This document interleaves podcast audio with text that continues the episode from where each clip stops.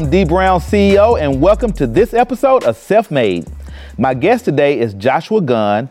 Joshua is the president and CEO of the Peoria Chamber of Commerce. Joshua, welcome to Self Made. I'm Hey, glad man. to have you. Happy to be here, brother. Thank Man, you. Man, you have such an interesting uh, life story, and I want to start at the very beginning. Sure. Uh, growing up in Durham, just talk to me about your childhood and what it was like.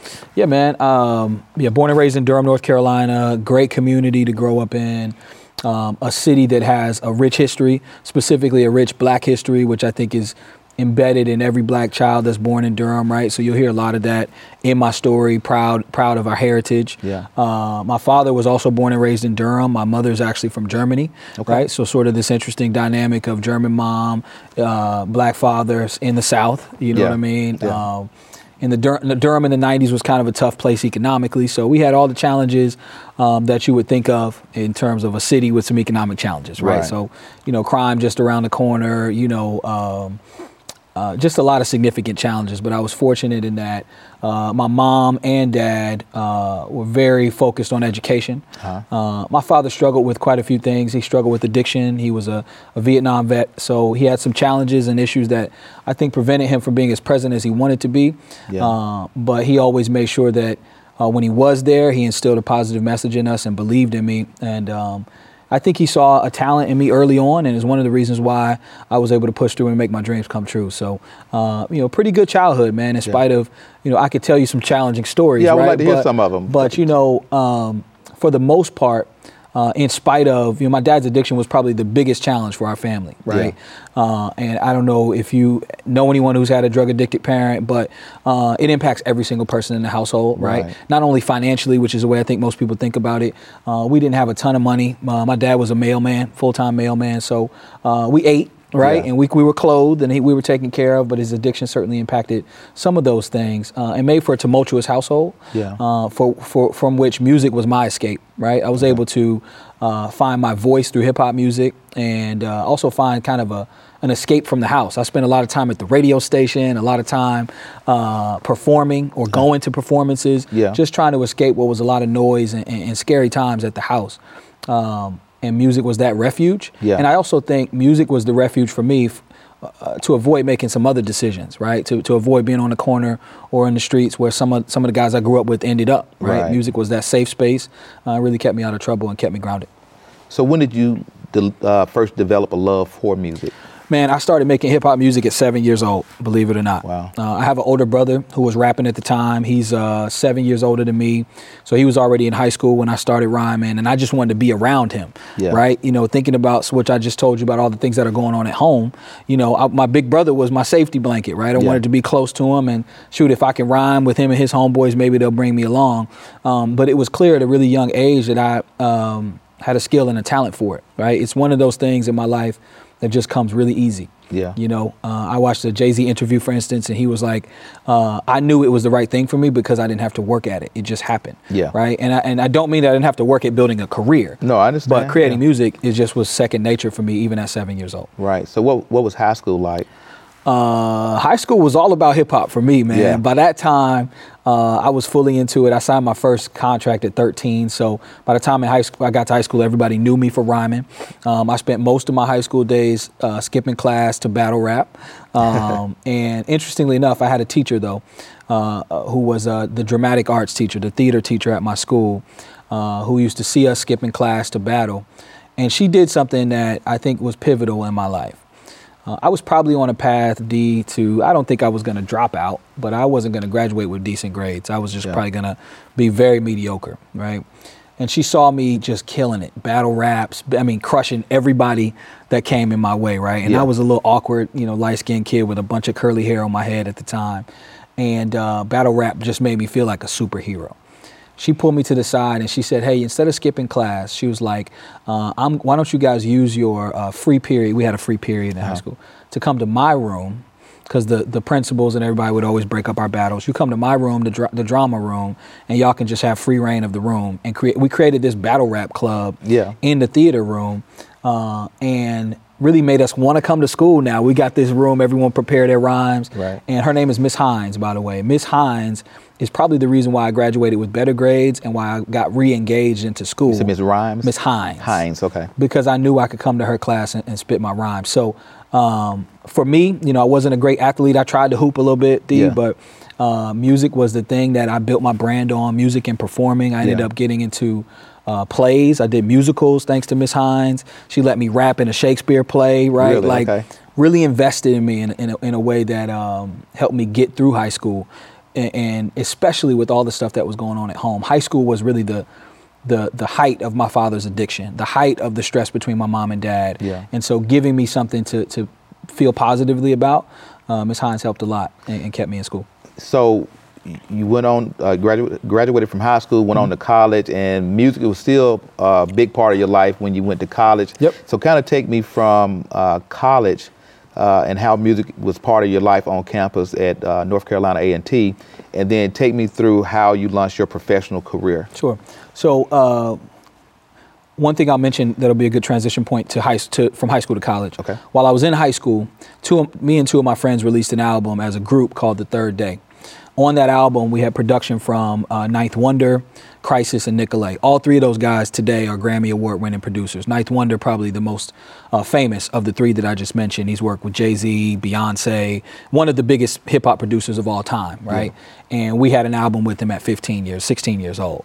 Uh, that album uh, reached global status online. I think we did half a million uh, illegal downloads. This was before you could download legally. Yeah. Uh, half a million RapidShare illegal downloads within the first year, uh, and most of them were internationally, right? So we're, we're in high school. We've got this international notoriety. We're being booked to perform all over the country, uh, and then all of a sudden, all of our parents say, "Well, you're not rich enough to stay here. You better go to college, right?" Yeah. And uh, the the, situ- the the record deal situation that I had it sort of blown up by that time, and so um, I made the choice to go to A and T um, because uh, I got a chance to go there to their freshman orientation and. You know, HBCUs are just magical for me in that way. Yeah. Um, but when I got to A&T, I wasn't really thinking about the academics. I was still thinking about uh, biding my time to build this music career. Right. And so I hit the yard and did exactly what I did at, in high school. I found battles, I found people to, to battle, uh, and just to build my, my notoriety, started to perform at clubs in, in Greensboro, which is where A&T is. Yeah. And it really only helped sort of build my following with uh, the beautiful thing about HBCUs, as you know, is you got black people from all over the world, Right. Caribbean, all over the country. right. They get my CDs and taking them back home on vacations, and now we're building a much bigger fan base. Uh, so it's sort of built-in following at, at A&T. Right. And so uh, you, you attend A&T, you graduate Mm-hmm. Uh, from the university, and so what's your next career move? Yeah, so once I graduated, I wanted to go full fledged into hip hop, right? Um, I, I worked a million different jobs in the process, though. Uh, I want to be transparent about the process, right? So Yeah. I don't come from any sort of wealth, so it's like eat what you kill, right? You got to go and work. Uh, and I've always had the ability to communicate, so I've picked up jobs doing sales or whatever I needed to do Yeah. to pay the bills until uh, we started to get some traction. So we, being my partner Rashad, who's uh, my frat brother and really good friend, we started our own, own company together while we were at A&T. Yeah. Um, 2008 is when I graduated. By 2009, we released a new project, and that project was just picking up steam really, really fast. So by 2010, I'm head down all the way back into hip hop, right? And so Yeah. we were doing, we did something called the BET Music Matters Tour. Okay. Um, BET each year selects artists that they think are up and coming and are going to be the next wave. Uh, we were picked for that campaign. Uh, that gave us the opportunity to really elevate our profile. Uh, we were featured in you know 50 magazines, Double XL, The Source, Vibe, uh, and really just built the momentum from there. And uh, quite honestly, D, from then on until 2018 or so, I was head down making music, right? Yeah. In between that, though, right, it's, it's interesting because you're performing, you're creating music, but then there's this entire other life, right? Right, right. Uh, and I've always been passionate about community issues. Uh, my music is conscious. It talks about uh, some of it's conscious, some of it's just fun, but most of it talks about issues that are, are important to me. And one of those issues is economic equity, right? I can I can visually see this gap between uh, black people, this wealth gap between black people Right. and, and white Americans, right? And so, how can I change that? It's just one one way is to just continue to achieve my own personal success, but the other way is to lean into helping make sure that we do the macro level work to make systems more equitable. Uh, so I moved into the downtown of my hometown 2013. Um, and that downtown was changing rapidly, right? So I described for you the Durham of my childhood, which was economically a challenged place. Yeah. Durham today is, is probably the most expensive city in the state of North Carolina, and certainly the most economically uh, the most the best example of economic growth in North Yeah. Carolina. But Right. the gap between haves and haves not have nots is huge in right, Durham. still huge. Yeah. And so I had some notoriety, a name, some recognition from my music career, especially at home, right? Uh, you know, I was I was never a big, huge global superstar, but I have a following, you know, as an independent artist, and that really resonated back home. So how do I use that? Well, I want to use that to, to contribute to improving the conditions of the people that I'm most passionate about and a- advocating for marginalized people. Started with community organizing. I started three festivals in my hometown. One called Black August in the Park uh, with four of my friends, uh, centered around creating safe spaces for black people in a rapidly gentrifying community, uh, which Durham is. Uh, those spun off into a black business festival called the Black Market and then the Black Farmers Market, where we support black farmers. Yeah. Um, so made enough noise and started to see the economic piece of, or really the science of economics and how it impacts people. And I developed a passion for that and got invited to a meeting with the Chamber of Commerce in Durham in 2016 and uh, was still pretty knee deep in who I was as an artist, but also really developing this new passion. Right. And one of the things that one of my mentors, MC Lyte, told me is, you know, don't stifle or don't stifle your passions, right? You could be passionate about multiple things at Right, once. And right. just because you do music doesn't mean you can't do other things. And that resonated with me.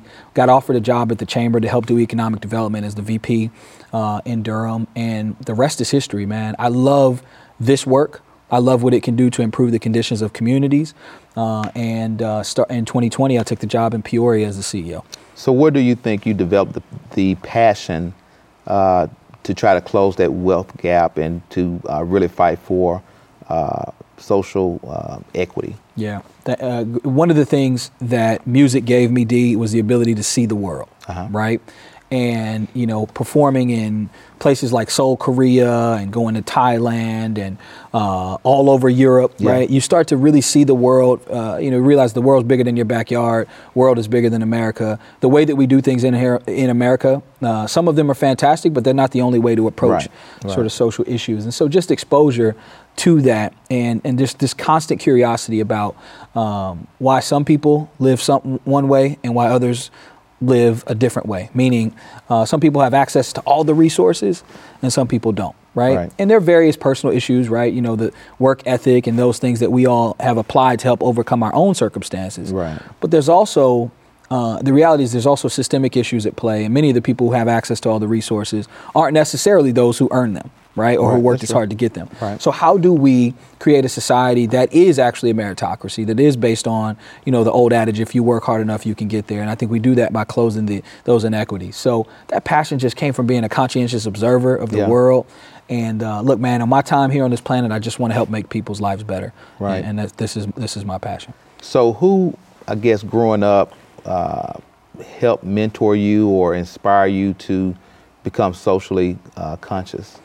Man, that's such a great question, and I think about that all the time. It's, it's, it, it, wasn't something that we talked about at home, right? You know, Right. Absolutely Um, not. but one of the things uh, I will say about my dad, even though you know pops was either working or, or dealing with his addiction challenges and, and often gone, in the garage he had this great book collection. And one of the first books that I snatched out of there was the autobiography of Malcolm X, Alex Haley's book, right? And I think I might have been 14 when I opened that book. He also had a bunch of records, so I would always dig through my dad's old records and read Yeah. his old books. That book really sparked, I think, who I've become today. And even though my dad never gave it to me, you know, I kind of took it from his collection. Yeah. I give him a little bit of credit for even having that. And uh, as my dad got older and, and, and got clean, we've had several conversations about how that book impacted his life as well. So uh, it was reading, it was uh, hip hop music, folks like Public Enemy. Yeah. Uh, my first manager, D, when I was 13, was Terminator X, who was the DJ for Public Enemy. And right, so exposure to him and sort of that revolutionary mindset that Public Enemy was known for. Um, all of that, you know, co- rappers like Common, um, exposure to those folks helped Yeah. me really understand consciousness in a different way. So uh, you touched on the wealth gap uh, in the country, and we obviously know that it's um, there's a significant uh, wealth gap gap between communities of color uh, and and uh, white communities.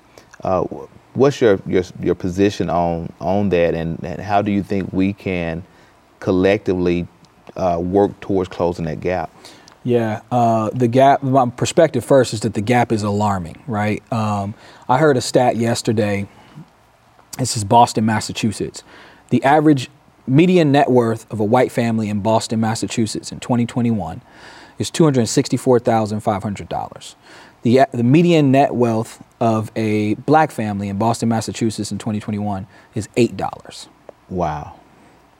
That's a gap, Astonishing. right? Yeah. Astonishing. Yeah. Uh, and that is a, that's a pretty significant gap. But I think on a national scale, it's somewhere between uh, the average wealth of a white family is hundred thousand dollars. The average wealth of a, black family is somewhere around six thousand dollars. Right? Still astonishing. Still astonishing, yeah. Um, and I, my, my perspective on that is it's alarming. It should be a, a crisis for all people. Right. Right. So, being clear, uh, these economic conditions don't just impact Black people. Right. They they impact the entire nation. Right. Right. A system that's built on inequities is, is unsustainable. Um, and I think how we address that is through entrepreneurship. Right through empowering uh, entrepreneurs of color, specifically Black entrepreneurs, Yeah. and also through advocate uh, through advocating for procurement policies that are equitable, advocating for um, you know business opportunities. It's not that people don't need. Ha- I don't think people need handouts. D. I agree. think people need opportunities, Right. right? And uh, in- internally in our own communities, you know, encouraging entrepreneurship. I didn't know very many entrepreneurs growing up, right? I Oh, was sort absolutely. Same, same here. of I was kind of raised to get a job, work somewhere for 40 years, Right. And just call it a day, Right. But most of the successful brothers and sisters that I know are entrepreneurs, right? And by successful, I don't I don't mean you can't be successful without being an entrepreneur, but uh, generational wealth level success is built through entrepreneurship. So, Right. uh, fostering that strong pipeline of entrepreneurs, empowering Black business, and then the advocacy piece is key, right? Yeah. We can build all the great companies we want, but if they can't get opportunities and contracts, then we're not going to close that gap. Oh, I agree. So you know, and that goes to you know uh, access to capital, Mm-hmm. uh, access to the technical skills and resources Yes. uh, necessary. Uh, but there's another piece that I talk to my staff about all the time, and that's the the work ethic piece. Uh, you know, one of the issues that we have, I think, within our communities is that sometimes you know we have a lot of young people and old that want to be entrepreneurs. And they go into entrepreneurship, uh, open businesses and that sort of thing, but they don't have the work ethics to uh, or the character to stand behind their their product, uh, and so that ends up being um, uh, an attempt, but it's uh, it's unsustainable. Yeah. Because at the end of the day, generational wealth is going to be built through being able to pass um, that business down That's right. from generation to generation. And if you create it in an unsustainable way, meaning that you don't build any any uh, infrastructure, uh, you don't build that reputation, you don't build those systems and processes that allow that business to grow and thrive, then ultimately come to uh, to an end. Because when that person that's running it uh, pass away, you know, it just it just It's over. It's, it's over. Yeah, we, you said a couple things there. The the work ethic piece I think is important, right? Is is it's challenging, right? Because when we see successful people, right? Like yourself, for instance, right? People see you, they see you doing well, right? They see the things that you've obtained, right? A lot of times people equate success with things. Right. They see the things that you've obtained, they see how well you dress, right? You're good looking brother, uh, doing your thing. That's what they that's that's all they see. Right. Wherein I think the reality is the, the beauty of it is in the journey, right? And we have to fall in love with the journey, which is the work. Right. Uh, the one of the other reasons I knew music was for me is because whether we were somewhere overseas performing in a packed venue or it was just me in my room writing songs that nobody will ever hear, I was happy, Yeah. right? And even today in the work that I do now, you know, um, it's not the awards, it's not the, the speaking engagements. I enjoy the day to day blocking and tackling of it all, right? Yeah. Taking a call with the small business owner saying, hey, how can I help you get access to this grant? Right. Um, those are the things that are exciting to me. So I think part of the challenge is people are doing it for the wrong reasons. Yeah, Right? So it feels like work, Right, right? right. Um, that's part of the challenge. But the other piece is people just have to fall in love with the journey. Absolutely. Um, it- when you're building something, it takes a long time. You know that. Yep. And it, it might not look what it might not look like you thought it would look either. Right, My right. music career didn't look the way I thought it was going to look. D. I thought drop my first album, Rolls Royces out front, you know, uh, Right. all of that. It doesn't go that way. Right. I mean, for some people it might, right? But for 99% of all artists. It's about creating music, connecting with your fans, uh, and you build a business through that, right? Right. It's not necessarily going to be Rolls Royces overnight, and that's the same for any entrepreneurial venture. People got to love that journey. Right, and, and the way I would describe what you just said is, in similar terms is that people fall in love with the outcome, Mm-hmm. but they don't uh, respect the process. That's right. And That's so everyone is, you know, they're outcome driven without the work ethics to go behind the processes necessary to achieve the goals that they want to reach. And I tell people all the time, like, you know, everybody has a good idea. I mean, you know, there's no shortage in the world of good ideas. You can talk to any of your friends who may not have ever done anything substantial, and I guarantee you they've had an idea. Yeah. You know, you sit around a table, sit around a room, I don't care how successful uh, the people are, everyone has a dream. Like everyone has dreamed about achieving or accomplishing something. And even if you have achieved at the highest level, you still have more dreams. That's right. You know, you still have more things that you want to accomplish. And so you can't do any of that if you don't have the work ethics Yep. and the and the discipline and the character to go behind uh, the processes necessary to take you Yep. uh, where you need to be. A hundred percent. Yeah. A hundred percent. And and I I, I want to build on that. And I know you. I don't want to spend too much time here, but um, it, it's becoming a crisis in our community. Is another crisis is Right. that you've got these businesses. I call them father father and son or father daughter businesses, where uh, the first generation built this business, right? Construction or plumbing or signs or Right. trucking Right. right? And they work it until they're old enough to retire, and then they've got a, a, a successor who maybe is not as interested in, Right. in that industry, Right. or who maybe doesn't have the same work ethic that's going to apply. Right. And those businesses either go out of business or are sold out of our community. Right. And so we lose that community wealth. uh, That is vital, and I think we've seen that over the past couple of generations, Yeah, right? I agree with you. Uh, and, and and I'm not placing all the blame on that, but there's various factors that contribute to it. But that work ethic, it's kind of hard to pass on. We, you and I, have to figure out how to make sure that our children Right. obtain that. You know, because you Um, can't teach it. Know. You know, you can't go to school. You can go to the best institution uh, in the world, but how how do they put that fire in you to where you go that extra mile? Where you Mm-hmm. go, you know, uh, I tell people all the time, everyone that's truly committed to doing anything is going to give 100%. percent Mm-hmm. You go to work, you do everything they ask you to do on your job, you just gave 100%. percent Mm-hmm. But that's not good enough when everyone that wants to get from point A to point B are all giving 100%. Yeah. So how do you get the edge on competition? How do you, how do you get the edge on life? And the edge on life is like going beyond, above and beyond that 100%. work, work while they sleep or be innovative and do something no one else is doing. Uh, there's a, a, cool quote that I, I like to share. I'm a millennial D, so everything we got is memes and, and, Right. and TikToks, right? but I saw one the other day. It said, uh, I decided I didn't want to work a nine to five, so I became an entrepreneur.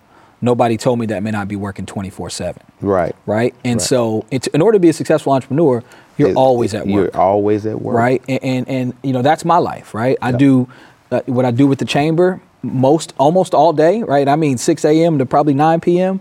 And then I'm also an entrepreneur. I still am a creative. I still do consulting. Yeah. So that's the rest of my time, right? Right. And I also have a family I want to spend time with. But I think if you're really committed to the journey, the outcomes kind of come, right? You know, I mean, you, I'm sure you've been in a space where you're being celebrated for something, and you're still thinking about the work you got to do, Right, You take a moment, get the trophy, And, and, you- and, and you're back to the, it. Right. And I, I think that's when you're in your purpose. I honestly do. No, I, I agree with you. Um, I think that, uh, and I can't remember who, who made the quote, but they said if you're still talking about what you did yesterday, that means you haven't done anything lately. Mm-hmm. Today. That's right. So That's right. Mm-hmm. Yeah. So it's it's always on to the next uh, goal, the next accomplishment. Yeah. So just in closing, uh, talk to me about uh, the impact that you're having here locally through the work you're doing at Chamber of Commerce. Yeah, absolutely. You know, um, Peoria is a fantastic community that's had a sordid history, right? It's kind of it's an industrial uh, icon in the United States of America, right? Uh, it, in the beginning, it was the whiskey capital of the of the country. Most Mm-hmm. people don't know that. Pre-prohibition, uh, Peoria was the whiskey capital. Prohibition came.